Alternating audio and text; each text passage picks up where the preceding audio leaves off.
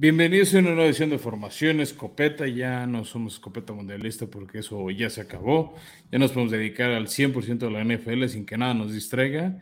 Y justo cuando nos quedan tres partidos por equipo de temporada regular y vamos a ver quiénes son esos 14 que llegan a playoffs y disputan el Vince Lombardi. Yo soy Francisco Flores Meyer. Está aquí conmigo Beto Orozco y les agradecemos a todos los que nos acompañan en nuestro canal de YouTube en Comedy Network o en alguna plataforma de audio este, en el formato podcast. Bienvenidos todos y muy bienvenido tú, Beto, este, que no nos pudiste acompañar el jueves pasado, pero ya estás aquí.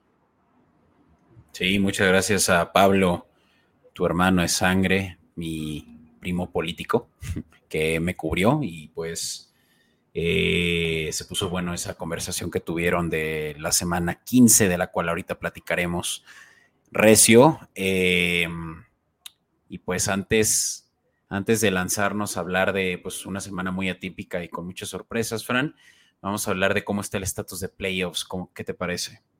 Pues sí, es que esos son los escopetazos, ¿no? Esas son las noticias, quiénes ya están, quiénes jugarán en enero por lo menos una semana más que todos los demás. Bien, entonces, pues hablemos de ellos.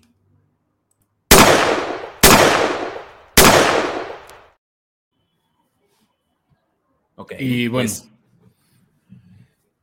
tenemos entonces, Fran, a varios equipos que ya desde hace dos semanas empezaron a ser ya eh, dueños de su división. Matemáticamente ya no los podrían alcanzar sus rivales. Y vamos a empezar hablando de ellos. Y final, eh, finalmente también de uno que ya es oficialmente el primer sembrado como comodín, ¿no? Pero Hablemos del primer equipo que se postuló ya como el, equipo dentro de playoffs antes que cualquier otro, y esos fueron los Eagles desde la semana 13. Sí, este, no sé si fue 13 o 14, más bien creo que fue la 14, pero sí, Filadelfia fue el primer equipo calificado y después de, este, de la derrota de Dallas, están a tres juegos de los Vaqueros y todo parece que serán los campeones de la división este de la nacional. Todavía sería, un, escenario de catástrofe para Filadelfia. El, no asegurar la división, pero este, de, entrada vienen, ahora jugarán en Nochebuena contra los Cowboys, pero sí, todo pinta que Filadelfia va a ser este, el sembrado uno y el campeón. Y por lo tanto, los vaqueros que entraron gracias a las derrotas de Seattle y de los Commanders, este, no, no por su victoria, que no consiguieron. Este, ya también calificaron a, a playoffs y lo más probable es que sean el, sembrado 5, ¿no? El comodín más alto que no es campeón divisional y vayan contra el cuarto sembrado. Este, que todo pinta será Tampa Bay, aunque ahí Carolina intentará darles un poquito de pelea. Que en este caso el primer sembrado, eh, bueno, el, que tiene el mejor récord eh, de cada conferencia, incluso pues se saltan la, eh, ronda de comodines, ¿no? Entonces, potencialmente Eagles es el que se estaría, eh, el que estaría descansando, ¿no? Y, viene el segundo mejor lugar de la conferencia, dígase un 49ers, eh, quien también, quienes nos están viendo Network verán que ya está dentro de los playoffs, podría ser más bien quien esté recibiendo esa séptima siembra. Eh, hablemos un poco de los 49ers, quienes también hace una semana pues ya se postularon como los líderes eh, eh, de la, bueno, los campeones de la división oeste, una de las divisiones más apretadas que anticipábamos y que a la hora de la hora, pues los Rams no pusieron resistencia, los Seattle Seahawks se desinflaron y motivo por el cual 49ers ahora en, en el jueves por la noche es que ya se definieron como también sembrados en la nacional. Sí, eh, con esa victoria ya la habíamos anticipado tú y yo, Beto, en los, o sea, lo anticipamos en los dos episodios pasados de Formación Escopeta. De ganarle a Seattle, aseguraban la división. Ahorita están como tercer sembrados, un juego atrás de Minnesota, que ya también hablaremos este, con calma de ese partido cardíaco, por así decirlo, del sábado. Bueno, cardíaco si eres de alguno de esos dos equipos, ¿no? Este, emocionante si eres de cualquier otro de los, de los otros 30 este, entonces ahí, o sea, está buena esa pelea o va a estar buena esa pelea entre Minnesota y San Francisco por ser siembra 2, siembra 3. Este, y, y, como decías, ¿no? Recibir esa séptima siembra que en papel es un, es un partido más fácil. Y en la ronda divisional te asegura ser local, ¿no? Te evita viajar de entrada a Filadelfia o la posibilidad de viajar a Filadelfia este, y tener un partido más de local por lo menos. Así es. Y bueno, pues ya que estamos hablando de la Nacional, Fran, y hablemos de estos vikingos que no eran favoritos ni siquiera en su juego divisional contra los Lions, quienes de ahorita también platicaremos tantito. Eh, ellos ya con, con, esta victoria sorpresiva, eh, sábado por la mañana contra los Colts, eh, que cabe aclarar, ¿no? Y bueno, ya lo platicaremos ahorita en cobertura, pero pues esa fue, ese rompió un récord del comeback más amplio de la historia. Los Vikings con esa victoria ya se vuelven también el, líder. Eh, eh, el campeón del norte. El campeón, el campeón del norte. Eh, raro que no estemos viendo aquí a Green Bay lo que es, era muy común, pero no, pues fueron los vikingos los que para como empezaron la temporada, pues sí, ya ahorita aseguraron ese, ese, ese lugar en playoffs. Pero de nuevo, ¿no? Que ellos eh, pues están pasando por una racha en la cual como que nadie los ve como estos eh, realmente eh, indudables campeones, ¿no? O por lo menos que tienen grandes aspiraciones en playoffs.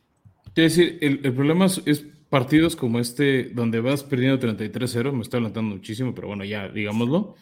O sea, son los que te preocupan. ¿No? Este, de Minnesota, el cómo bajan el acelerador, ¿no? O sea, está como el meme ese de, ya sabes, eh, eh, bueno, no sé si lo sabes, pero es como un cuate que está con un, con un control de videojuego en una silla y ponen, ok, ahora sí vence y ya como que se inclina a jugar, que está como echado. Y dice, ahora sí ya, este, cuarto, cuarto, vamos a ponernos a jugar. Entonces lo que preocupa es que Minnesota le va a tocar rivales que no va a poder hacer eso, yo creo, en playoffs. O sea, de entrada, si es eso contra Filadelfia, lo va a volver le va a volver a ganar. Si es eso contra Dallas, la va a volver a humillar. Y contra 49ers, según yo, no han jugado, pero si se toparan los 49ers con la defensiva que destruyen a Minnesota, se hacen un partido como el del sábado. Entonces, aquí lo que preocupa es sí, Vikingos está ahí. Y ahorita en papel le tocaría contra los Commanders, que son el séptimo sembrado.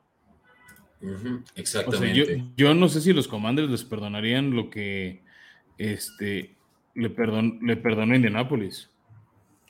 Claro, eh, pues es que lo de Indianapolis creo que fue un caso súper atípico, ¿no? En donde todos anticipaban que fuera a ser un juego apretado y, y, resultó serlo, excepto porque Vikingos fue quien tuvo que apretar ahí el acelerador, pero, pero sí, yo creo que justamente hasta el peor sembrado con quien potencialmente se, se enfrente vikingos, si es que los 49ers también no, no ajustan lo que ya hemos platicado de cómo ellos están peleando esa segunda siembra, eh, pues lo más probable es que esta, esta, esa séptima siembra, que justamente hablemos de quienes están ahorita peleándola, ¿no? Eh, los Commanders, los Giants son los principales ahorita eh, peleadores de esa séptima siembra. Incluso los Seahawks todavía están en la pelea, así como los Lions. Pues yo, te diría que más bien como yo la veo, está entre Lions, Commanders y Seahawks. Creo que Gigantes, este, con esta victoria que acaba de tener contra Commanders, se pone un pasito arriba por eso. y, y, lo interesante de su calendario es que su próximo partido es contra Minnesota, ¿no? Un Minnesota que no sé si se va a relajar un poco ahorita que tiene la división en la bolsa y luego los Colts que pues no están siendo un, rival tan fuerte y ya cerrar contra un Filadelfia en la última semana que podrían llegar descansados sin necesidad de ganar ni nada. Entonces creo que Gigantes con esta victoria de ayer dieron un paso muy importante para no estarse complicando la vida en temas de playoffs. Sí, pero creo que yo, yo creo que cualquiera quisiera estarse enfrentando contra vikingos a diferencia de contra 49ers o contra los Cowboys, que justamente, ¿por qué no hablamos de ellos? Quienes ya aseguraron también su entrada a playoffs como el primer mejor sembrado, o sea, la quinta siembra. Sí, que todavía lo podrían perder, ¿no? O sea, combinación de, más derrotas de los vaqueros. Claro. Este. Podrían caer como sexto o séptimo, pero ya de ahí no bajan. Y matemáticamente, como les decíamos al principio, todavía podrían llegar, quedar este, como algún campeón divisional, pero tendría que ser un super cierre de vaqueros y una catástrofe del lado de Filadelfia. Algo que no se ve. No, no, no, no. O sea, no me estoy diciendo el escenario que existe, ¿no? O sea. Oye, y hablando de escenarios que existen, también todavía los eh, Eagles pueden ceder la primera siembra, ¿verdad? Estamos ahí en el mismo entendido. Este, sí, sin duda. Este. Pero creo que es vikingos, ¿no? Lo único que podría robárselas, pero muy difícil. Pues también San Francisco, el tema es este, los juegos de ventaja que traen contra todos los demás. Sí, sí, o sea, 49ers eh, y Cowboys están tres abajo de Eagles, quedan tres semanas, por lo cual pues todo tendría que salirme para Eagles y por el contrario todo bien para estos otros dos, pero sí, todavía se puede definir distinto. Sí, o sea, tiene, o sea, los mismos tres juegos que tiene Filadelfia sobre Dallas, los tiene sobre San Francisco. ¿no? O sea, ahorita Filadelfia tiene 13 victorias y una derrota. San Francisco tiene 10 victorias. O sea, lo más que puede esperar San Francisco es este 13-4, que sería que Filadelfia pierda todo. Minnesota está dos juegos atrás y pierde el desempate contra, contra Filadelfia. O sea, si, si, acaban, digamos, con este. 14. o sea, literal tiene que perder otros juegos Filadelfia para que alguno de los otros tres equipos que están calificados le pueda quitar la siembra. Se puede. No digo que no, pero se ve poco probable. Oye, pues vamos a hablar muy rápido de la americana, Fran, y es que solo son dos equipos los que ya aseguraron eh, su posición en playoffs a causa también de pues el récord. Y pues obviamente es que como es una conferencia mucho más apretada, pues por eso es que todavía no se definen eh, del 3 para abajo, ¿no? Pero, e insisto, ¿no? Como tú dijiste hace rato, no quiere decir que estos ya tengan el 1 y el 2 asegurado, pero sí por lo menos eh, una séptima siembra, ¿no? Matemáticamente hablando. Y esos son los Bills, que ya con la victoria que tuvieron eh, también en el juego del domingo por la noche, eh, eh, logran, y, perdón, no, estoy ya anticipándome a, un, a la sección de cobertura en donde vamos a hablar de ese juego, pero pues independientemente del resultado, los Bills lograron la siembra, ¿no? No, más bien, gracias al resultado es que Bills, este logra ya asegurar por cuatro años consecutivos llegar a playoffs. Se necesitaban ganar para poder este, calificar. Todavía no ganan la división. Existe un escenario matemático que no se les da, pero similar caso de Filadelfia. Sería. Se tendrían que caer feo los Bills para perder eso. Ya. Entonces, sí, claro, esa victoria, ¿no? Que, les dio el pase, les asegura eh, y, y, los encamina hacia esa primera siembra. Eh, pese a eso, los Chiefs, y con todo y que casi ceden esa fácil victoria contra los Tejanos, pues también, ¿no? Al ladito de ellos ya se, se proclaman los, eh, eh, los campeones de la división, de, en este caso la oeste de la americana. Sí, sí, sí, por el otro lado, Chiefs le gana, o sea, se tardaron en ganarle a, al equipo de, Houston, pero con su victoria aseguraron su división, repiten otro título divisional y ya por lo menos aseguran estar en uno de los primeros tres lugares de la conferencia americana. Aquí lo interesante es que pues, esa derrota hace bastantes semanas en octubre de Chiefs frente a Bills es lo que los separa de poder tener la siembra uno. ¿No? Ese duelo entre ellos es este. La... están empatados. Sí, pues, o sea, pero ese, juego entre ellos es justo el desempate. Y, bueno, quienes están todavía. es decir, y si Kansas se duerme, podría caer de 2 a 3 porque pedían el desempate contra Cincinnati. Exacto, y justamente es a donde quería llegar, ¿no? Los Bengals ahorita tienen el liderato de la división norte en 10-4, ya los Ravens cayeron esas dos posiciones a segundo lugar de la división, por lo cual ahorita más bien ya estarían peleando si todo sale bien para Vengas, más bien ya la, eh, eh, la siembra 5 ¿no? de, los playoffs. Eh, quien también está ahí y todavía peligrando que se la roben son tus titanes, ¿no? Que ahorita están como líderes de la Sur y pasarían con esa cuarta siembra, similar a como está sucediendo con la NFC Sur, que es la más débil. vamos, hasta este punto 7-7 tus titanes dentro, pero los jaguares tocando la puerta con 6-8, ¿no? Sí, sí, sí. O sea, Titanes está tontando y yo te lo digo ahorita, creo que Jaguares les va a robar la división. por lo menos en eso estamos de acuerdo, Fran. O sea, por cómo está cerrando, cómo están cerrando los dos equipos. O sea, pues no es excusa, pero es una realidad que ha habido lesiones fuertes para Titanes. Este. Y Jaguares no, y Jaguares ya está encontrando un ritmo. Trevor Lawrence cada vez se acomoda más en el esquema ofensivo de Doug Peterson, a la velocidad de la NFL. O sea, cosas que sabíamos desde el año pasado que iba a mejorar. Solo necesitaba un buen entrenador y lo tienen Doug Peterson y todo el equipo de entrenadores ofensivos que llevó con él a Jacksonville. Y se está notando la mejor en Trevor Lawrence. O sea, también de esas como cinco derrotas que tuvieron entre este, septiembre y octubre, ahorita una racha este súper importante, ¿no? Entonces, pues bien, o sea, bien por Trevor Lawrence porque también es, es un buen espectáculo el que está dando Jaguares en la NFL. Vale. Muy bien, pues sí, esos son los que están en la... Bueno, hay un par más en la pelea, ya estaremos platicando mucho más a detalle de ellos, solo mencionarlos rápidamente. Los Raiders están peleando todavía con esta victoria que hicieron contra eh, este esfuerzo que hicieron contra los Patriotas. Los mismos Patriotas todavía están en la pelea, los Jets eh, están también peleando en una séptima siembra, Fran. Y bueno, los no mencionados y porque pues van así, por mejor camino, los Chargers eh, también están más dentro que fuera y, ya lo platicábamos, el caso de los Ravens, ¿no?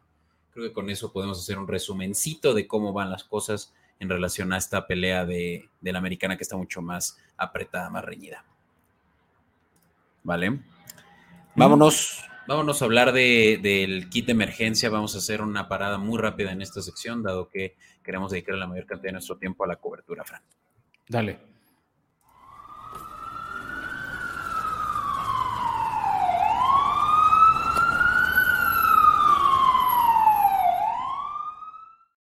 Y bueno, este kit va a ser un poco raro. Yo creo que es el último que les vamos a dar, Beto, porque ya la mayoría de las ligas están en playoffs de fantasy o entran a su semana de playoffs. O sea, todo el mundo está por lo menos en semifinales esta próxima semana 16 este, del calendario. O sea, hay ligas que sí entran directo a semifinales, este, ya hay ligas que, que, que ya tuvieron su primera ronda, ¿no? De descansaron uno y dos y se enfrentaron tres y seis y cuatro contra cinco. Exacto. Pero si por alguna razón necesitan, pues aquí hay consejos. Y exacto, los consejos son realmente ya para cubrir esas bajas que pueden pues, hacer la diferencia en una semifinal eh, de playoffs de fantasy. Y esto para quienes están dentro. Eh, por ejemplo, Jalen Hurts, ¿no? Lo, lo podemos eh, dar, les vamos a dar mucho más contexto en nuestro siguiente episodio, ya que sepamos cuál es la gravedad de una potencial lesión. Pero pues, una lesión en el hombro, sí, pero exacto, no, no, no se ha dimensionado. Y, precisamente por ese tipo de bajas, pues es que sí te pone en una situación compleja, ¿no? Hablemos de dos corebacks que pueden hacerte eh, por lo menos eh, cubrir ese, ese hueco y puede ser un Daniel Jones, quien está teniendo, eh, pues ahorita sí, que cargar con mucha responsabilidad para llevar a su equipo a, los playoffs y que por más de que no tuvo un muy buen juego esta, este, este domingo por la noche contra los Commanders, se enfrenta contra una eh, defensiva que ofrece muchos puntos, ¿no? En esta semana, y ya platicaremos de esto también más adelante en la semana. Eh, lo mismo con Andy Dalton, ¿no? Quienes, eh, quienes los New Orleans Saints están enfrentándose contra defensivas menos competentes. Sí, sí, este, creo que tiene un buen escenario. estaba también checando un poco el calendario que se viene para ver este, qué tan favorable es el matchup de Daniel Jones este fin de semana navideño, pero pintaba bien. Si mal no recuerdo. Sí, los Contra Minnesota, que trae un ah, poquito lesionado a la secundaria y ya vimos que, que han cometido errores. Entonces, este, tiene un buen partido. Y siguiendo esa línea, más bien en esa posición, Beto, este, yo traigo la recomendación de Andy Dalton, que viene de un juego relativamente discreto, este, en, la reciente victoria de Nueva Orleans, equipo oficialmente no está eliminado por, por el desastre que es el sur de la Nacional, pero bueno, este, y tengo una victoria importante contra Atlanta que les da ahí como eh, un cachito de esperanza y van contra Cleveland, una defensiva que, que empieza a mejorar, pero no al 100, entonces que podría caerse. Exacto. Y bueno, eso pues juega a favor, ¿no? De. Y, ya, ya en posiciones que creo que son donde realmente uno tiene que hacer cambios más agresivos. eh, hablemos de la de, de receptores. Un receptor que ha estado haciendo mucho ruido, Fran, esta es una recomendación tuya, Chris Moore. Eh, pues ha sido realmente la, opción número uno de David Mills de, o de cualquiera que comande la ofensiva de los Tejanos. Eh, y está también disponible. Sí, lesiones o, disrupción que hay ahí del locker room está causando pues que hayan, pues sí, esos rookies o esos eh, jugadores todavía en sus primeros años, pues que sí sean más relevantes, ¿no? Que un Cooks, ¿no? Que justamente ahorita está teniendo muchos temas ahí en Tejanos. Otro caso. Y, temas de salud también, ¿eh? O sea, o sea, sí ha tenido temas disciplinarios sumados a temas de lesiones. Este, entonces también es como, ¿qué chilles y ni puedes jugar? Este, pero sí es por lo menos el que ha alzado la mano ante las oportunidades. Ya. Y bueno, pues otro que ha tenido dos muy buenas semanas, Fran, se ha encontrado muy bien con Kirk Cousins y es KJ Osborne, el que es el receptor número 3 de los vikingos. Eh, dado que Tillen ha tenido también muchos temas ya también de, desgaste físico y Justin Jefferson que cuando tiene pues la mejor cobertura del equipo contrario, pues es donde KJ Osborne se vuelve eh, letal, ¿no? Ser el, open receiver en, varias ocasiones y donde ya eh, Kirk Cousins lo ha encontrado hasta en un promedio de ocho, veces esta, en estos últimos dos juegos donde ha hecho hasta 30 puntos. Sí, te decir, y también respondiendo con muchos yardos después de la atrapada, que eso también ayuda a, subir su porcentaje de este. De, bueno, no su porcentaje, sino la respuesta de puntos, ¿no? Este, esas, esas valiosas yardas después de la recepción, encontrando también la zona de anotación, como decías, en esos ocho o nueve veces que lo busca Kerry Cousins, entonces se agradece, ¿no? Cuando lo tienes en fantasy, que te responda de esa manera. Otro que también está respondiendo de gran manera es la Tavius Murray este corredor Denver, después de toda la inestabilidad ofensiva que ha tenido Denver, eh, ahorita sin Russell Wilson parece que encuentran una manera de jugar con, este, con su suplente. Y también después de todas las lesiones que ha habido de, este, de corredores, este ex Santo de Nueva Orleans está agarrando un ritmo. Tuvo un gran partido contra Arizona este, el domingo pasado. Ya se tocará bien el tema de cobertura. Él no está tan disponible en varias ligas, pero si tienes temas de corredores, por ejemplo, ahora que Jonathan Taylor se confirma que ya no va a jugar el resto del año y estás buscando un reemplazo para playoffs, creo que es conveniente junto con la defensiva que nos vas a hablar. Sí, sí pues eh, la defensiva, ¿no? Es nuestra última recomendación, la de los jaguares, que para estas últimas dos semanas en las que, pues, quien está dentro de playoffs y puede que tiene una defensiva que no lo ha hecho muy bien como principios de año, pues la de los jaguares puede ser las mejores a targetear, Fran, y es porque los Jaguares se enfrentan contra dos ofensivas que no han sido muy relevantes estas eh, últimas semanas. Y hablamos de la de los Jets esta, esta semana y la de los Tejanos en dos semanas, ¿no? O sea, en tus final, semifinal, final de, Fantasy, pues te enfrentas contra estas ofensivas que puede que no permitan, eh, no, no, puedan mover mucho el balón. Además, que hay que considerar que la defensiva de Jaguares, pues lo ha hecho muy bien, ¿no? Al punto de poder también ser consideradas del top 10 de, la liga, ¿no? En términos de. Sí, Sí, o sea, me adelanto la cobertura. Este, pues cerraron con un pick six su partido pasado. A pesar de que les hicieron varios puntos, están generando entregas de balón. Entonces, eso compensa, digamos, un partido recibir arriba de 30 puntos, que en un escenario normal sería una catástrofe defensiva. Pero generar entregas de balón, generar capturas como los está haciendo la defensiva de Jacksonville, y más, digo, en un partido como bien dices, contra Jets o contra Houston, este, pues es así de frotarse las manos el, eh, los buenos puntos que te puede traer una defensiva como esta, ¿no? Y, bueno, Beto, antes de hacer el cambio de sección, me quiero disculpar con toda la audiencia, me voy a tener que bajar y dejarte que hagas la cobertura de la semana, hablar ahí de la victoria de Jaguares, la, la, victoria de Chargers, este, etcétera, etcétera, porque por causas de fuerza mayor tengo que tener una emergencia de índole personal y no puedo continuar esta grabación. Este, y tampoco les vamos a dejar un episodio a medias o ahí mal editado. Entonces, me disculpo con todos, también contigo. Este, pero se quedan en las buenas manos de Beto para que les hable de la semana y les haga la previa de Jaguares Jets, que en otros escenarios pintó un partido malo y ahorita es un partido con aspiraciones de playoffs este, entre Zach Wilson y Trevor Lawrence. Y los dos con buenas defensivas. Mejor ofensiva la Jaguares que la de Jets. Este, pero creo que esa defensiva de Sauce Garner y compañía va a ser un buen reto para Trevor Lawrence. Vientos, Fran, pues sin tema, tranquilo, Willow, y yo te cubro. No te preocupes. Sale, vale. Aquí está. Una disculpa a todos, pero nos vemos en el próximo episodio para ticiar lo que se viene en el fin de semana navideño. Órale, pero ojo, quienes nos están escuchando aquí se quedan conmigo. Ah, el episodio sigue, solo sin mí. Órale, pues. Vamos entonces a la siguiente sección. In tight coverage. Y bueno, como ya lo a Fran, de aquí en adelante me la he hecho yo solo. Ya saben que estas temporadas son difíciles y por eso es que eh, no podemos esperar menos de, estas agendas apretadas.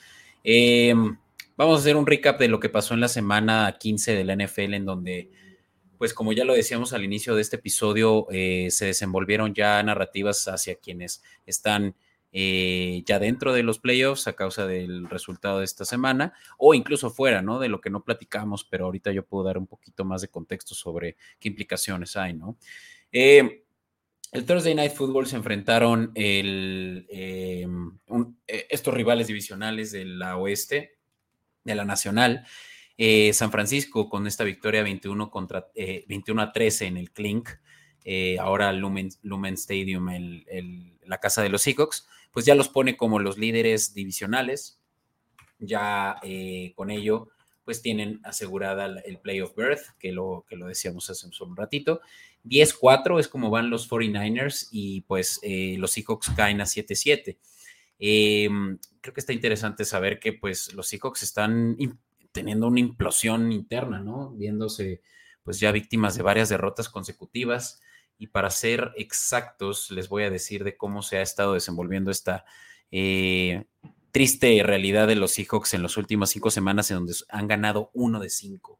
Y ese fue su, su reto eh, personal con, la, con, los Rams, ¿no? El, que sí eh, fueron victoriosos, pero fuera de eso perdieron contra Tampa, perdieron contra Raiders, perdieron contra Carolina y perdieron ahora contra San Francisco. Los Seahawks están eh, como dije, eh, cayéndose, ¿no? Internamente.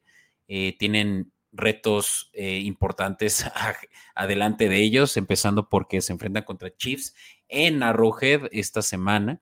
Entonces, pues todo indica que los Seahawks también estarían ya fuera de, la contienda muy pronto, ¿no? Entonces, un juego que, como dije, se, se, se jugó pues muy a favor de lo que San Francisco era capaz de hacer en términos ofensivos y con pues, la buena semblanza que tienen con su coreback ahora titular, eh, Brock Purdy, quien también está logrando eh, llevar al equipo a flote, pese que es el tercer coreback.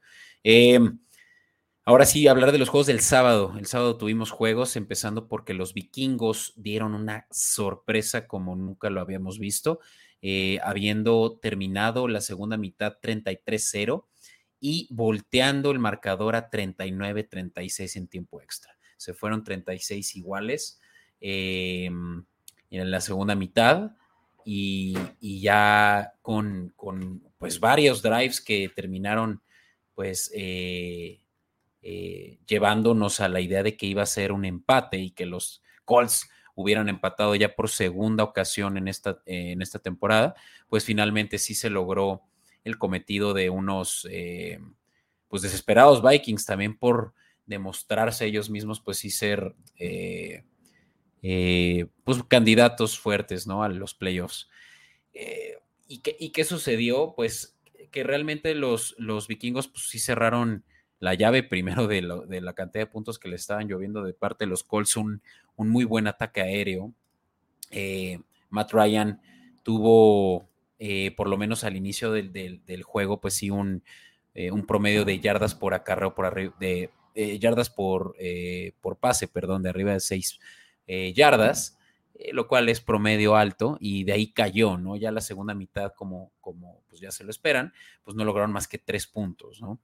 Michael Pittman tuvo muy pocos, muy pocos toches, y yo creo que eso eh, o, mejor dicho, muy pocas yardas, porque sí tuvo 10 recepciones, pero pues yo creo que esto es de lo poco que, que no lograron terminar de, apretar los calls y es pues utilizar a su mejor arma aérea pues para así hacer touchdowns, cosa que no sucedió, ¿no?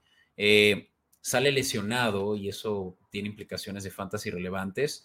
Eh, pues el corredor titular de los calls, ¿no? Realmente de quien, de quien, en quien recaen, eh, pues para poder tener, pues posiblemente sí, un buen final de, de, temporada y es Jonathan Taylor, pues ya el, siguiente al injury reserve y, pues fuerte, ¿no? Que, los Colts no van a poder ni siquiera terminar con su mejor jugador eh, la temporada. ¿Qué, ¿Qué, podemos esperar de ellos? Pues nada, excepto que pues seguramente hayan cambios ya a nivel seguramente también de, general manager para el próximo año. Y de los vikingos, pues ya nada más que ver si son capaces y de mantenerse en la tercera siembra. Em, avancemos ahora con lo que, lo que fue un juego muy aburrido de bajas y, fueron los Browns recibiendo a los Ravens en el sábado por la tarde. La, eh, realmente es que la, la, disyuntiva de este juego es que pues se jugó a las trincheras y donde pues Cleveland pudo mantener a, Ravens en, una posición en la que no fueron capaces de anotar un solo touchdown. Eh, Lamar Jackson lesionado, eh, no, les, no les permitió también pues realmente hacer mucho eh, con esta pues ineficiencia que tienen en Huntley, quien puede ser bueno para muchas cosas, pero no con, con, mucha presión encima de él, ¿no? Digamos que no tiene las cualidades de un líder todavía a estas alturas de su carrera como para poder soportar lo que fue, pues sí, una defensiva dominante, ¿no? Y lo cual, pues lo llevó a solo tener 138 yardas totales y un porcentaje de pases completos de casi 55%, o sea, muy, eh, muy pobre, ¿no? Em, nada más, ¿no? Y solo, pues, eh, decir que pues Lamar Jackson sí estaría eh, posiblemente ya eh, listo para jugar la próxima semana. Está por verse y ese juego es el que se disputa entre Atlanta y, Baltimore.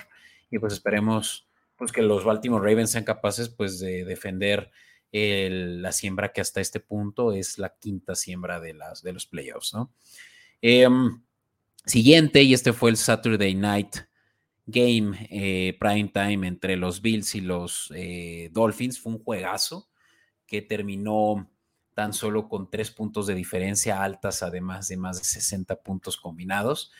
Em, y los Bills que llegan con esta victoria a playoffs y por cuarto eh, año consecutivo, cinco de cinco, las cinco temporadas que lleva su head coach.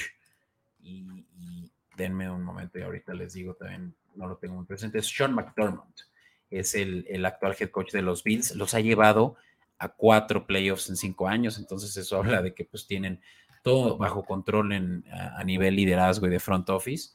Y bueno, hablando del juego, donde también pues es, importante, ¿no? Que McDaniel, el head coach eh, novato de los, de los Dolphins, pues ha, hecho una muy buena labor, por lo menos sí, apretando juegos incluso contra, pues, el que es ahorita el Goliath de la, de la, de la liga, ¿no? Bills. Em, los, los, Dolphins venían apretando al punto de ir arriba, ¿no? En el tercer cuarto. Eh, Tariq Hill tuvo uno de sus juegos en donde pues, se, echó el equipo al hombro, eh, con hasta nueve recepciones, aunque solo para 69 yardas, un touchdown. Y, pues realmente aquí el, que fue el, el máster del, ataque ofensivo de Bills, pues fue Waddle, en esta ocasión quien tuvo más de 100 yardas y un touchdown, ¿no? Eh, Jalen Waddle se escapó en varias ocasiones de la, de, la eh, secundaria de Bills que todavía no está full, pero pues, ¿qué pasa? Pues que tienes del otro lado a un eh, Stephon Diggs, quien también pues es eh, amo y maestro de, de esta conferencia, incluso de esta liga en términos de producción de receptores, ¿no? Eh, ¿Quién tuvo el mejor juego también en términos de,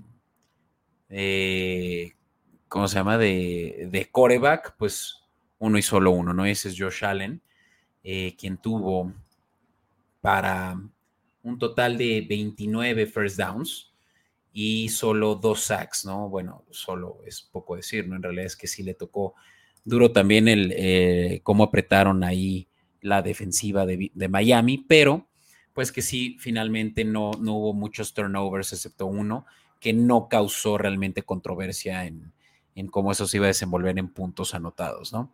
Total de yardas 446 Buffalo contra 405. O sea, ¿qué, quiero decir de todo esto? Pues que es un juego pues, de dos de los mejores equipos de la liga, ¿no? Haciendo muchos puntos, que las defensivas no son capaces incluso de sacarle provecho eh, a sus buenas armas ante una ofensiva tan dominante.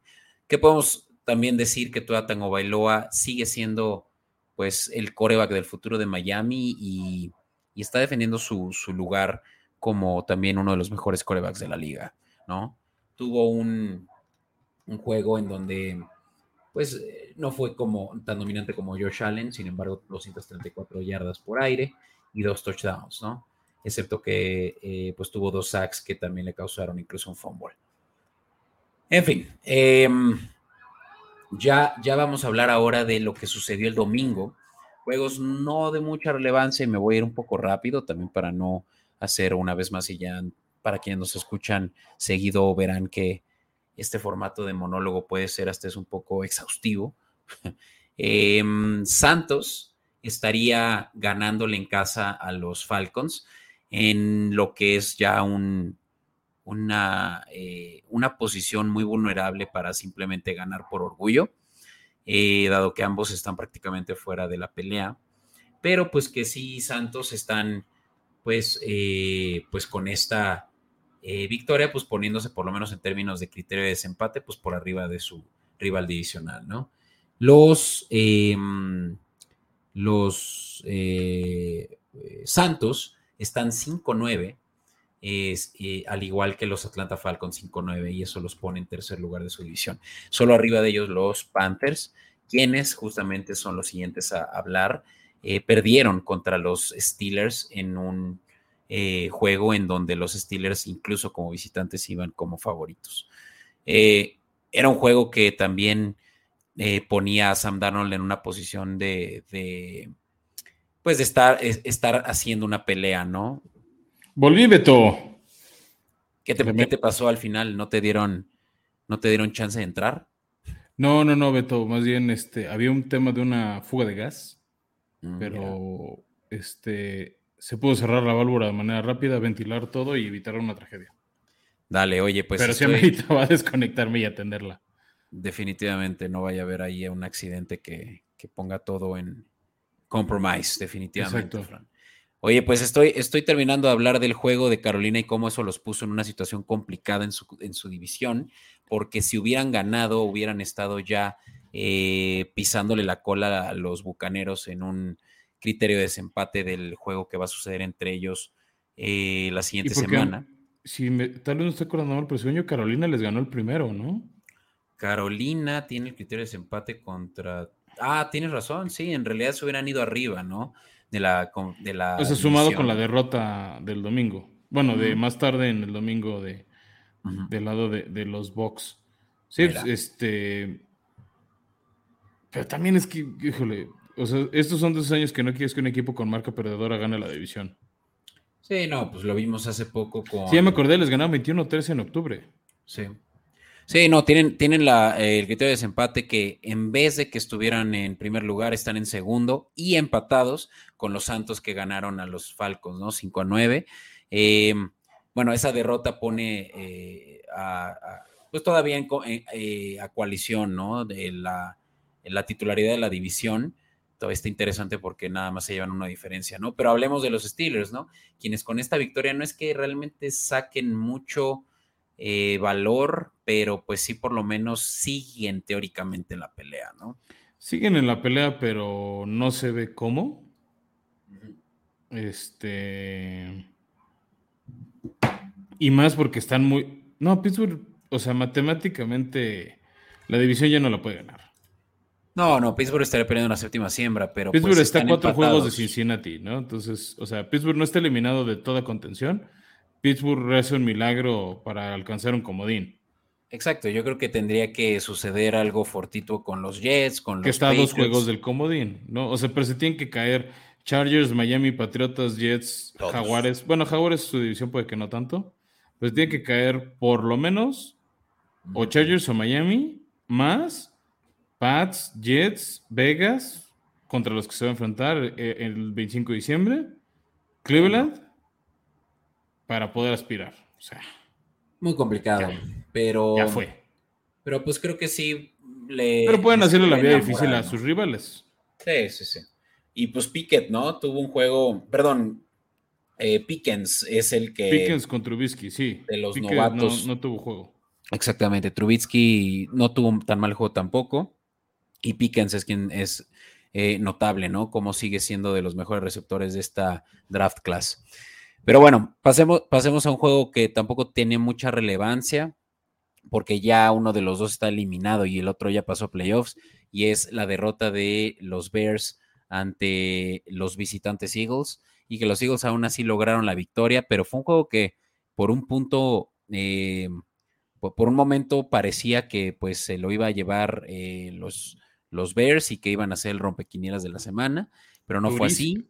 Eso, sí, el que sigue iban a ser los rompequinielas, pero sí, Chicago dio garras, o sea, es un equipo que yo creo que, bueno, es, es adelantarme mucho y sin mi bola de cristal a la mano, como que está dando señales de que pueden mejorar de, este, de la mano de Matt Everflus, que parece que Justin Fields sí es ese coreback franquicia que buscaban, pero necesitan algunas piezas. Vamos a ver qué pasa en el draft y en la agencia libre, pero dan señales interesantes estos osos.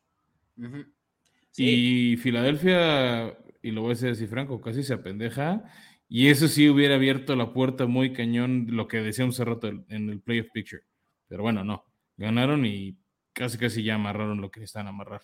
Tal vez lo, lastimoso es ese golpe en el hombro de Jalen Hurts que pone en peligro sus participaciones inmediatas. Correcto. Y tal vez lo último destacable de este juego es que Justin Fields rompió la marca de más de mil yardas corridas eh, por un coreback en una temporada.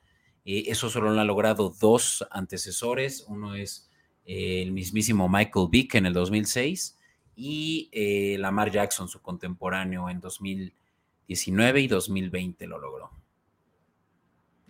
Sí, sí, sí, vamos a ver este qué pasa y qué te parece si brincamos de a un partido que se fue a tiempo extra. Está chistoso.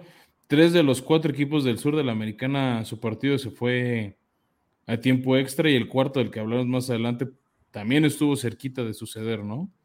Pero los... Sí, ya hablábamos de este Colts, eh, que se fue a tiempo extra en esta voltereta de vikingos. Ahora esta que es que Tejanos estuvo a nada de ganarle al campeón de la división oeste, los Kansas City Chiefs y favoritos también a llegar al Super Bowl.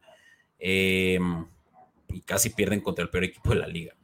No, y, que, y, Chiefs se le indigestaron los tres equipos del sur de la americana. Perdieron contra Colts. Sí. Les costó mucho, pero sí le ganaron a Jaguares en casa. Les costó y le ganaron apenas en tiempo extra 30-24 a los Tejanos, un partido que pues no era para que se le complicara así a Kansas y hace varias semanas también se le complicó mucho a Titanes y les ganó 20-17 en, tiempos extra, ¿no? Entonces, como que parece que en el sur de la americana están encontrando la receta para una kriptonita anti-Mahomes, que no, no ha sido 100% exitosa, ¿no? Porque al final está ganando Kansas, pero está costándole sangre a los, a los Chiefs sacar los partidos. Sí.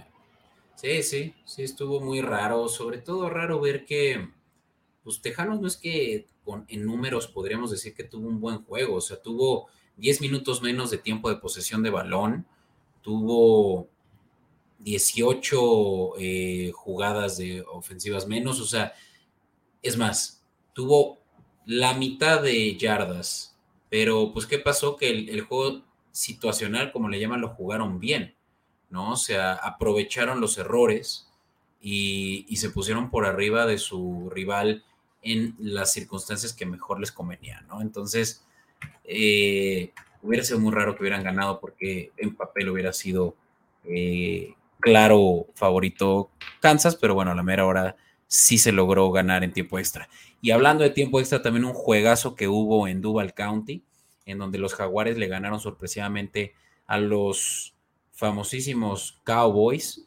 Eh, este fue un juegazo de Trevor Lawrence en donde también logró eh, una vez más tener un pase rating de más de 100, eh, lo cual es, pues, no tiene precedentes para esta, este año en donde los corebacks no han sido muy productivos. al punto de que Gino Smith es de los, de los de más alto rating esta temporada. Cuatro touchdowns tuvo una vez más Trevor Lawrence y un porcentaje de pases completos de 76%. Entonces, todo bien, ¿no? sí, tal vez si quieres irle un asterisco a Trevor Lawrence, por ahí tuvo una intercepción. O sea, que tal vez hubiera evitado este, o sea, más bien hubiera mejorado su calificación, ¿no? O sea, Jaguares empezó con algunos errores, por ejemplo, por ahí hubo un fumble de Travis Etienne al principio del partido, este, no, por ahí una, una, ofensiva con, con despeje y arrancando el segundo cuarto cuando iba, que era 24-10, si mal no me acuerdo, este, una intercepción de Trevor Lawrence en un pase profundo a Christian Kirk este, que en ese momento puso 27 y 10 el partido después, ¿no? Si, mal no me acuerdo. Y ya después Jaguares empezó a meterse en la pelea. La defensiva le ayudó mucho a Trevor Lawrence también. Por ejemplo, generaron dos intercepciones a, a Dak Prescott. Una, culpo más a Dak Prescott cuando buscaba a Dalton Schultz, cuando en ese momento creo que Dallas se hubiera alejado de manera segura de Jaguares. Y el pick six que les costó el partido, un pase que ahí sí creo que no tuvo tanta culpa Dak Prescott porque se lo desvía muy bien la defensiva de Jaguares. Este, después de que habían frenado bien la defensiva de Dallas, se habían doblado que generó el empate del 34 a 34 y forzó tiempo extra. Y en la primera ofensiva, Jaguares se había ganado el balón en el volado. Y esa ofensiva habían sido un 3 y fuera.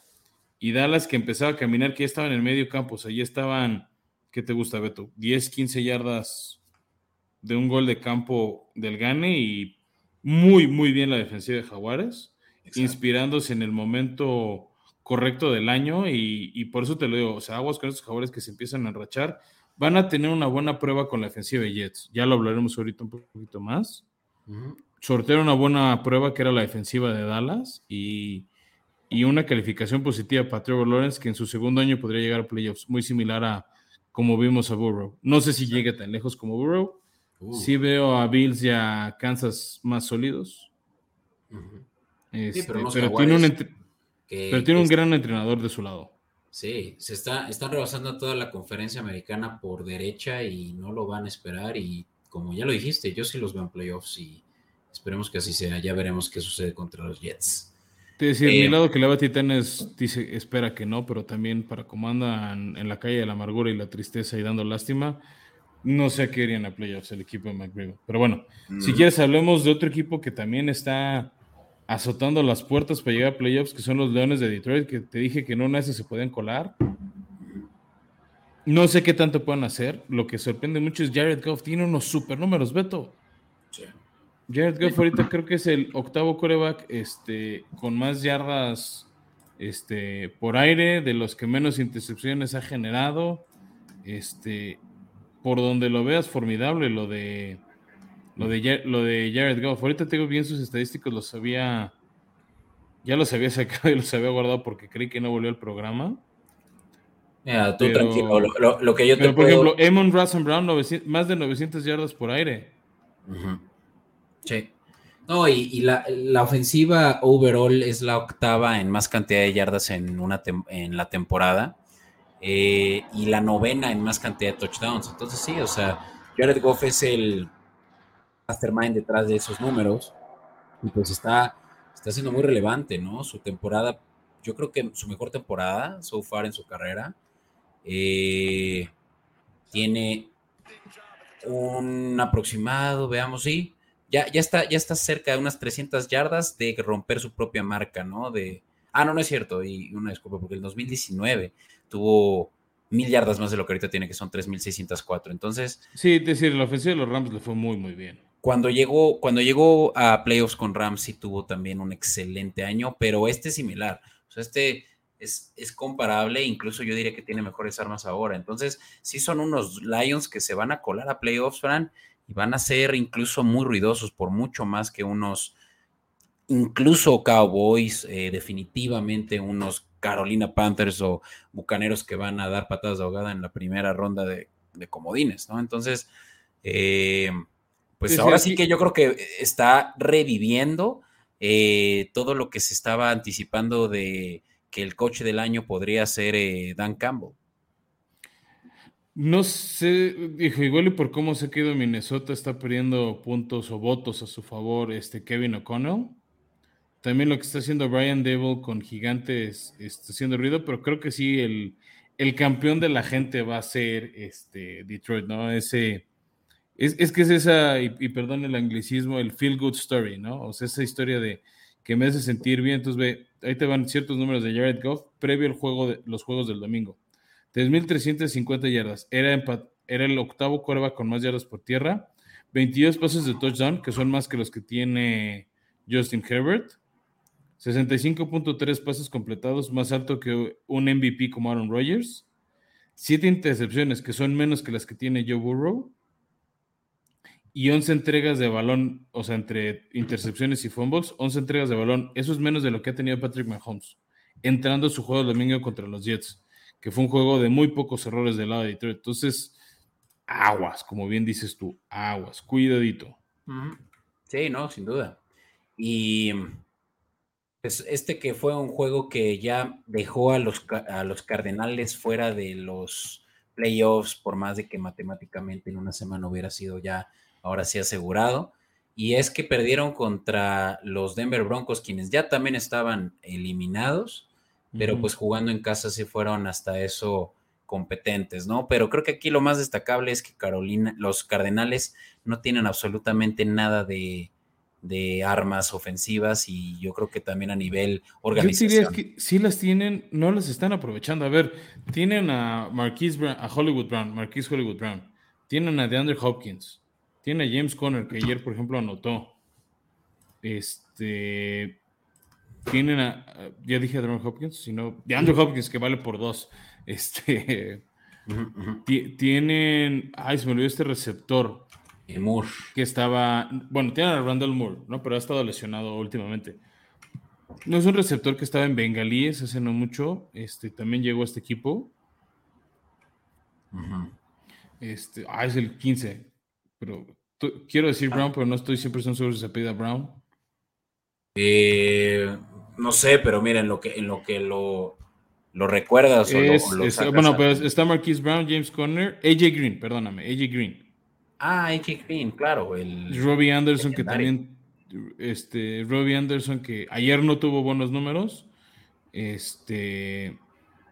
Pero, pero que ahí está, ¿no? Más bien el problema es el tema del coreback, que Colt McCoy no pudo acabar el partido y tuvo que entrar Trace McSorley a cubrirlo. Eso es lo que traen ahorita, o sea, esta. No falta, tienen.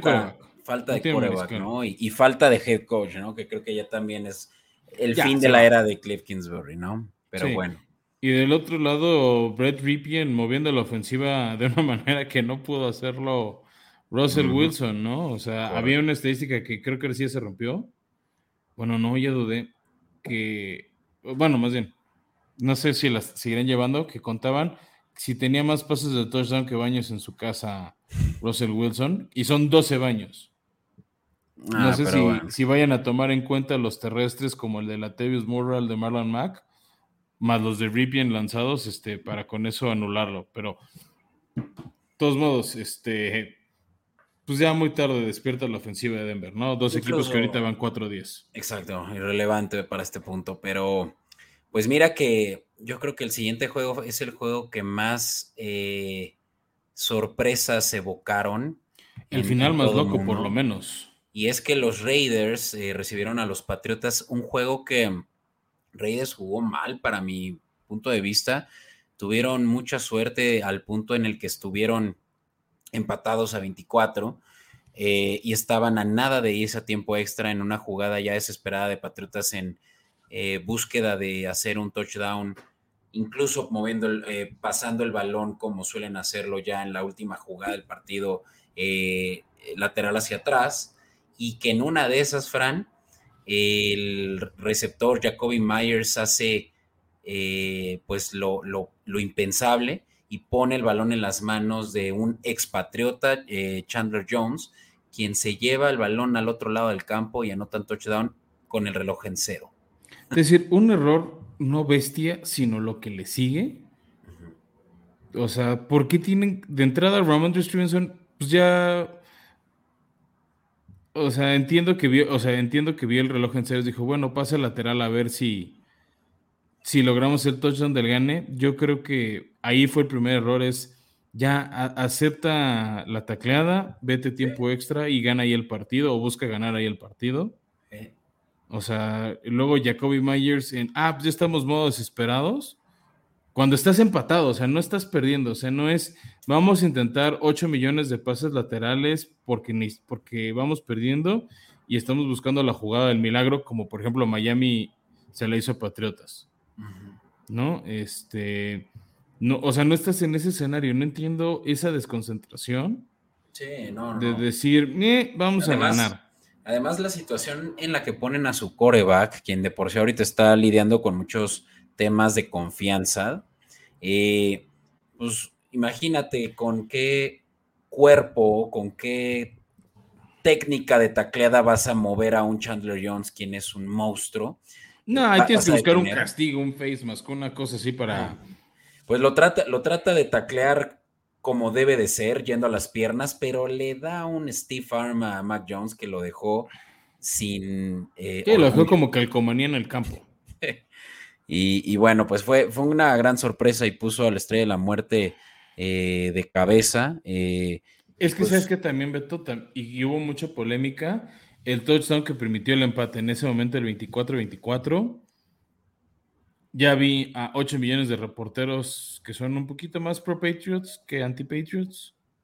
Este diciendo, o sea, y creo que hay elementos porque parece que el segundo pie de Kellen Moore, el receptor que hace el 24, el touchdown que permite el 24-24, sí parece que la punta del pie pisa fuera. Sí. No, o sea, yo, la verdad, yo si hubiera sido árbitro de ese partido, sí lo hubiera marcado, o sea, no hubiera dado el touchdown por bueno. De todos modos, creo que Raiders hubiera seguido peleando. Pero pues también son ardidos. O sea, si Patriotas gana este partido, no se hubieran estado quejando de ese touchdown polémico.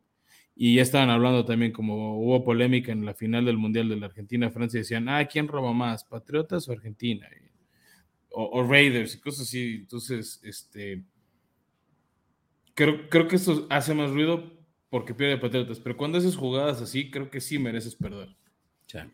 Sí, claro. O sea, yo creo que Bill Belichick estaba, pero enfadado, regresando al locker room a, lidiar con, sus jugadores, ¿no? En, esa situación. y vuelvo porque no era necesario hacer tanta tontería. Es vete con el empate, confía en tu defensiva que ha jugado bien todo el partido.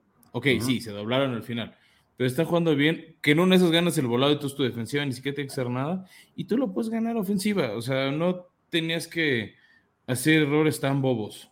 Sí. Y bueno, Fran, pues, ¿por qué no hablamos del juego que decías en donde los titanes están sacando a la luz la, la eh, eh, pues sí, o sea, están sacando el cobre eh, a final de temporada en donde muestran que son ineficientes incluso para poder ser el, favorito a, llevarse el título divisional, ¿no? Y que pierden contra los Chargers, quienes pues ya tienen una ventaja sobre ellos en términos de eh, criterios empates, es que ellos ya buscarían los Titanes incluso un berth de comodín. No, yo creo que la opción de Titanes o de Jacksonville de playoffs es vía campeonato divisional, no, no comodín, que ve, todavía, pues sí existe ese escenario, poco, o sea, por la marca de ambos equipos, no se ve tan probable. La ventaja tanto para Titanes como Jaguares es que uno de sus próximos tres partidos es contra Houston y otros entre ellos. Creo que ahí se puede definir la división. Titanes con muchas lesiones, Beto, en todas las secciones del campo. Las más notables ahorita es en las líneas ofensiva y defensiva. La línea ofensiva es una coladera. Todo el mundo pasa y se van por Ryan Tannehill. De hecho, Ryan Tannehill sale al principio del partido en la, no si segunda, tercera jugada ofensiva del partido, este, sale tocado del tobillo, después regresa, este, todo vendado. La defensiva los mantuvo en el partido, ya regresó Bob Dupree, que ha sido muy inconsistente. Sigue lesionado Denico Otri, que es una lesión, e, es un cuate que no se ve mucho su nombre en las estadísticas en temas de captura, pero en temas de presión y cómo ocupa la línea ofensiva rival, es lo que le está permitiendo a Bob Dupree y a Jeffrey Simmons generar capturas. Se lesionó ese jueves contra Green Bay y ya lleva, las, tres, las cuatro derrotas en fila de Titanes ha, estado fuera. Se espera que ya pueda regresar en este partido contra Houston. Sería de mucha utilidad para por lo menos ver si pueden dar pelea. También del otro lado ofensivo no hay armas más allá de Henry, lo hemos hablado mucho tiempo tú y yo. Traylon Burke sigue conmocionado después de ese madrazo y, este, antideportivo que le dio Filadelfia. O sea, a mí sí me enojó que sí marcaron con este golpe contra hombre, contra hombre en defensivo casco a casco, pero pues ni siquiera multaron, no suspendieron, no le hicieron nada al defensivo de Filadelfia que conmocionó a Traylon Burks, que a ver si ya regresa, ¿no? Pero aún así, Titanes contuvo la ofensiva de Justin Herbert. Nosotros habíamos ticiado Justin Herbert como una de las grandes opciones para los playoffs de Fantasy y, dio nueve míseros puntos. Y eso sí, Beto, hay que decirlo, tuvo la intercepción más rara que he visto en mi vida. No sé si la viste. No. Bueno, ahí va un pase de Justin Herbert a la esquina para touchdown. Un defensivo no va a llegar a ella, entonces, así como voleibol, la picha de regreso hacia adentro a un compañero suyo que la agarra, pisa con las puntitas, este, touchback y es intercepción pero le gana el defensivo Titanes, este, no me acuerdo quién fue el esquinero, la manda tío así como voleibol hacia de regreso hacia la cancha, sin pisar fuera en ese momento, y Joshua Kalú la agarra, pisa con las puntas de los pies y se sale. Ahorita te, la, la, vamos a compartir en la cuenta de Twitter de arroba escopeta podcast porque es donde está el Twitter y no nos lo van a bajar porque tenemos permiso de la liga. Pero con no lo, subes, porque ahí luego has estado prometiendo subir el... Eh, ¿Qué, prometido no he cumplido? Pues esa, ya sabes, esas imágenes que pones en la cabeza de todos, pero como que no nos queda muy claro. Y, pues Twitter no... Nada más igual y me tardo un minuto o dos en encontrarla. Ok, ok. Pero máximo tres minutos después de que acabamos de grabar, puede que para cuando escuchen, y ya debe estar, para cuando escuchen esto ya debe estar. Órale. Eso seguro. Pues mira, a fin de cuentas, para, para hacerles. pero inútil, porque al final pierden. Para hacerles a la gente menos eh, eh, tediosa esta, esta sección en donde hablamos de unos titanes que ya a este punto son aburridos hablar, y lo siento, Fran, pero es cierto. Es que los Chargers son, pues, de aquí los, los que se llevan la persea, ¿no? Se llevan ya una. Eh, un criterio de desempate que les puede ser muy favorable no solo contra los Titans, pero contra los eh, Jets y contra los Pats, ¿no? Ya en, posición de, de, robarse esa siembra, ¿no? Los... Y, más eh, también esa victoria de hace una semana en domingo por la noche contra Miami. ¿no?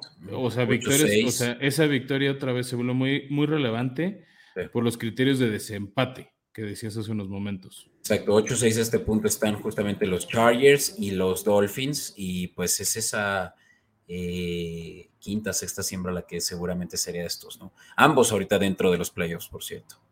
Pero bueno, hablemos de el juego en donde yo creo que Tom Brady oficialmente, además de que rompió el récord de más derrotas en una, en una de sus temporadas, con ocho derrotas, pues es donde yo creo que ahora sí mostró el que ya no está a la altura de la liga y que un Joe Burrow eh, los jóvenes talentos de esta nuestra nueva liga, pues son los que van a estar jalando los reflectores de The GOAT, ¿no? Pierde 34-23. Eh, y, no solo decir, Beto, es que pierdes, ¿cómo pierde? O sea, también en la estadística, Betty, este, Brady, perdón, iba 89-0 en toda su carrera cuando iba ganando un partido por 17 puntos. Nunca había perdido un partido cuando tenía una ventaja así. Muchos errores de su ofensiva. Hubo uno de él, una captura que le botan el balón. Porque hay que decirlo, Tampa iba ganando este partido de manera cómoda. No, o sea, de repente yo sí dije, wow, otra, o sea, sorpresa de la semana junto con la de Jaguares que Bucaneros le gane a, estos bengalíes que están enrachados. Creo que ahorita me atrevo a decir que ellos, San Francisco y Jaguares, son los equipos más enrachados de la liga. Búfalo tantito atrás. No, están, están de miedo. Yo creo que los Bengals, además de que van a ganar la división, podrían robarle a un. Sí, pues a Kansas, ¿no? Lo platicábamos. Que la siembra 2. a su favor. La siembra 2, ¿no? Se están. Sea, en derrota más de Kansas. Están haciendo algo muy similar a lo que hicieron el año pasado, en donde la segunda mitad les fue excelente, la segunda mitad de la temporada, y los llevó hasta el Super Bowl, ¿no? Así que. Y ahorita están sanando en el momento correcto, Beto, ¿no? Ya regresó Jamar Chase como si nada T. Higgins está regresando, Tyler Boyd está regresando, su línea ofensiva ya por fin carbura, su defensiva también empieza a reaccionar en el momento correcto. Y hablando de defensiva, pues también le provocaron un fumble rarísimo. no, ni siquiera lo provocaron, me acordé. A Leonard Fournette también tuvo un fumble rarísimo. Se la puso Brady en el pecho, no la asegura, le rebota en el pecho luego en las rodillas. Y la recupera tranquilamente la defensiva de Bengals, ¿no? Entonces, una defensiva que está capitalizando sus errores y Joe Burrow que no perdona, tuvo gran, gran actuación, los, sus dueños en fantasy están amando que otra vez en gran momento este Burrow lanza por lo menos tres pasos de touchdown por partido. Este y, dominan a placer. Se viene, por cierto, Beto, un juegazo este, en el calendario de los Bengals. Eh, no, es esta semana, creo que es el fin de semana año nuevo, pero se viene un Bengals Bills. No, pues es que sí, sí, sí estamos hablando de un top 3 coreback de la liga, yo creo. Burrow, Allen, Mahomes y Herbert en un medio escalón abajo están en otro nivel. Y es que Burrow sí trae de verdad que los genes de un GOAT que justamente se enfrentó por primera vez contra Tom Brady en, este, en su carrera y que pues ni, ni cosquillas, ¿no? Por lo menos sí parecía que, todavía había algo que demostrar por parte de Tom Brady, pero pues Burrow fue el de cabeza fría y el que llevó a su equipo a ganarles hasta por 11 puntos de diferencia. Que mira, ahí te va cómo cierra Burrow su, sueño. Van a tener su última visita en Foxborough este 24 de diciembre. Y después, precisamente para Año Nuevo, eh, en la noche, bueno, el 2 de enero para ser exactos, este, el, el último Monday Night del año contra Bills, que va a ser un juegazo en casa de los Bengals.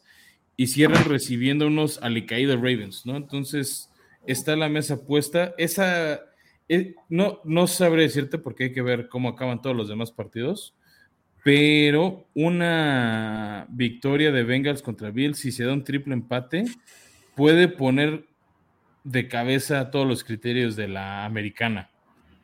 Porque sería que este Cincy le gana a Bills y a Chiefs, Bills que le gana a Chiefs, este, Chiefs que tiene otras marcas, entonces se pondría muy divertido todos los criterios de desempate, ¿no? Porque ahí el tema es, no se ve una derrota en el horizonte de Chiefs.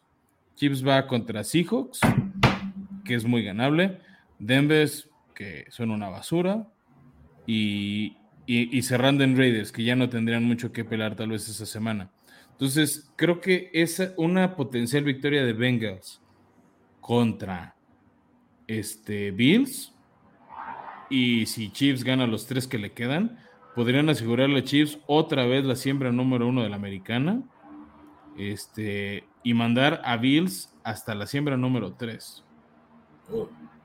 Pues sí, en realidad es que todo puede pasar si es que los criterios de desempate se están nulificando o están eh, pues priorizándose pues, con, estos equipos que pues, son todos muy del nivel, ¿no?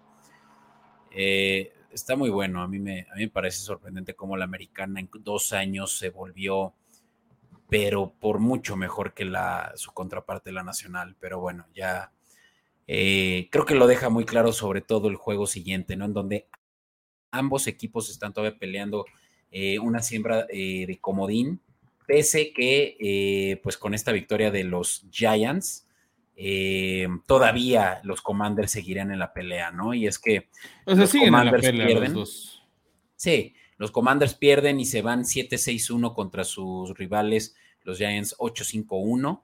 Eh, se enfrentaron por segunda vez en el año, en esta fue donde salieron eh, por fin ganando uno de los dos, porque el anterior fue el empate que traen. y un juego aburrido, ¿no? 20-12 bajas, no tuvimos tampoco muy, no fuimos muy acertados en lo que podíamos esperar de estos commanders.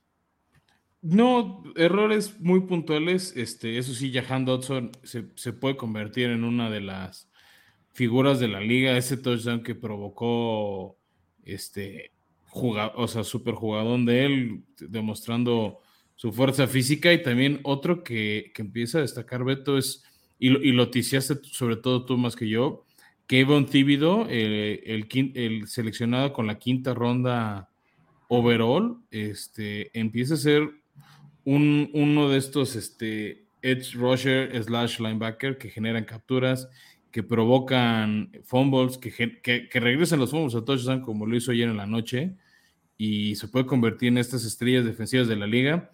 Yo creo que poco a poco se empieza, y más con cómo se está desinflando Seattle, empieza él junto con Aidan Hutchinson a alzar la mano a novato defensivo del año. Mm, yo creo que ya es tarde por eso de que no empezó muy bien la temporada, pero sí. Pero no se estará cayendo, este, se, me está olvidando el esquinero eh, Woolen. Garner. Ah, no, Woolen de, de Seattle que pintaba como, como el fuerte del año. Es que aquí, ¿sabes qué? Creo que puede inclinar la balanza para Hutchinson o, o Tíbido el hecho de playoffs. O sea, que sean una pieza que sí lo están siendo para ayudar a sus defensivas y a sus equipos a contender por playoffs. Y si Jets no llegan a playoffs, ama, este, Ahmad Garner o Sos Garner se va a quedar fuera de la conversación por ese hecho. Ya. Pues sí. O sea, creo que el, factor calificado a playoffs sí, sí es muy, muy relevante. Muy bien. Oye, Fran, pues ya, ya nos extendimos bastante. Incluso a mí ya me está dando un sueño que, pues lamento ahí el, el animoso Beto, que tienen eh, enfrente, quienes nos ven en Comodín Network. Eh, ¿Qué te parece si cerramos diciendo que como estamos grabando a la hora del Monday Night Football, no les podemos dar el recap de ese juego, pero pueden ver más de ello en nuestra publicación Escopeta Podcast eh, mientras están escuchando ya el episodio de qué sucedió. Sí, les podemos decir que se fue 3-0 al cabo del primer cuarto. También programamos la grabación de este episodio, este, pensando que iba a ser un duelo de equipos eliminados pero con las derrotas que acabamos de hablar de Commanders y de Seattle, este, más la de Dallas, pues ya se metieron, los dos siguen con una veladora muy chiquita porque sus dos, los dos, su división ya está definida. Lo más que esperan ellos es un comodín. Ya. Oye, Fran, pues vamos a hablar justamente de equipos que están peleando comodín o bien uno de los dos, eh, la división, eh, que en este caso pues está muy abierta a, ganarse y es el duelo entre quienes fueron el pick número uno y pick número dos del draft hace solo dos años, Trevor Lawrence y Zach Wilson. Bueno, sí, es que considerando que abril está a la vuelta de la esquina, ya podrían Pero ser. sigue siendo el año pasado, Beto. Pero sí, es año pasado y, pues estos corebacks en su segundo año que se enfrentan ya por, segunda, por segundo año consecutivo. Vamos a cuarta.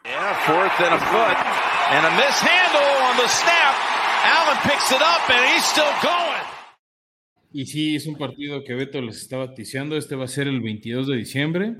Este, semana corta para estos dos equipos que vienen de, un partido muy, de partidos muy peleados. Este, uno viene de ganar, que es Jaguares, ¿no? Les decimos, es de los equipos más enrachados de toda la liga. Por el otro lado, este, está eh, el equipo de Jets, que han tenido muchos altibajos este año este, pero están ahí peleando, entonces sin, duda vas, pinta ser un buen partido, sobre todo el duelo de la ofensiva de Jaguares contra la defensiva de los Jets. Es un partido que eh, cuando les generamos esta lámina y anticipamos estos picks, estaba solo por un punto favorito Jets, ¿no? Yo creo que es nada más porque son locales.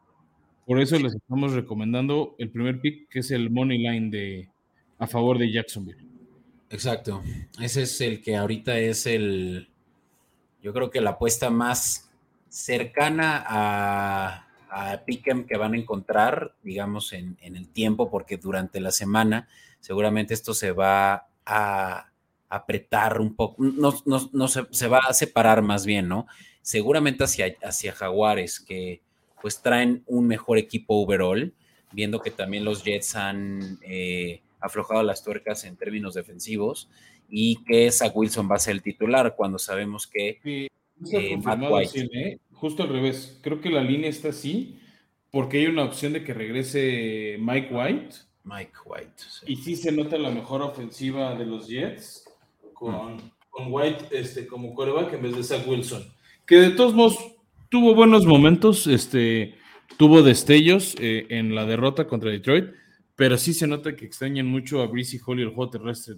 De verdad no han podido, por más que está Sonovan Knight ahí, realmente no ha podido reponer y enmendar el camino al equipo de, de Jets y ese balance que le genera la ofensiva. Eso dependerá de su lesión en el pecho, que lo tiene ahorita en questionable, ¿no? Ya sabremos eh, hacia En las costillas, si mal no recuerdo la lesión, ¿no? Ah, costillas, mira. Eh, sí, vi que decía torso. Pero bueno, sí, Trevor Lawrence eh, ha estado jugando también con una lesión, pero lo que es un hecho es que él sí va a jugar y pues esperemos que siga teniendo la misma producción que ha tenido. Va a estar interesante. Que esa lesión, que sí han, han mucho del lado de Jacksonville esa lesión en la mano de, de Lawrence, pero pues sí, sí está demostrando una estamina y un aguante de, jugador estrella, eh, Lawrence, ¿no? Sí.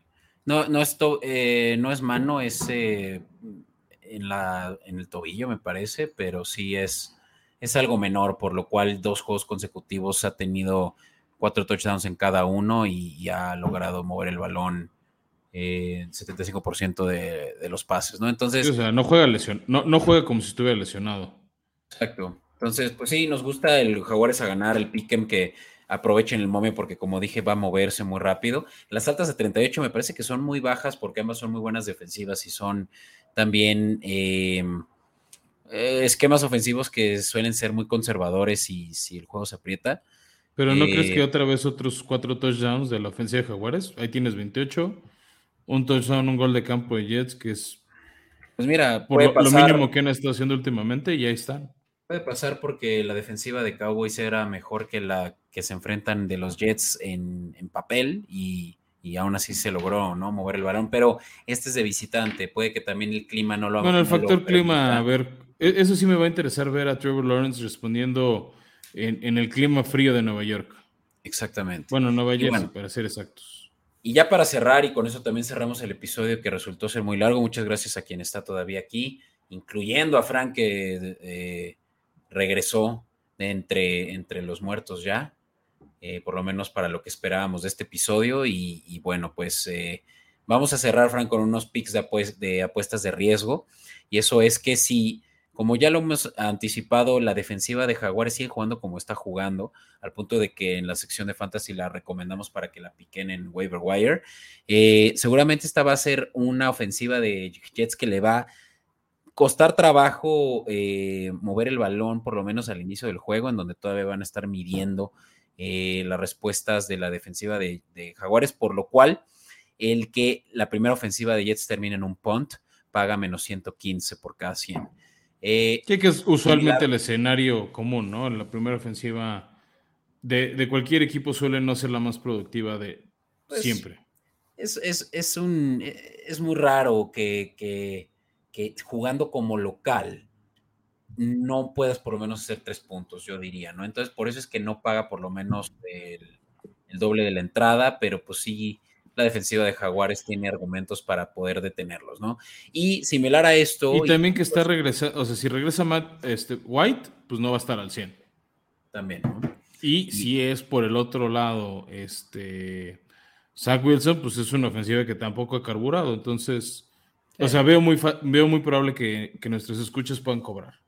Exacto. Y, una con más riesgo, esa es más 185, quiere decir que casi el, se duplica tu entrada.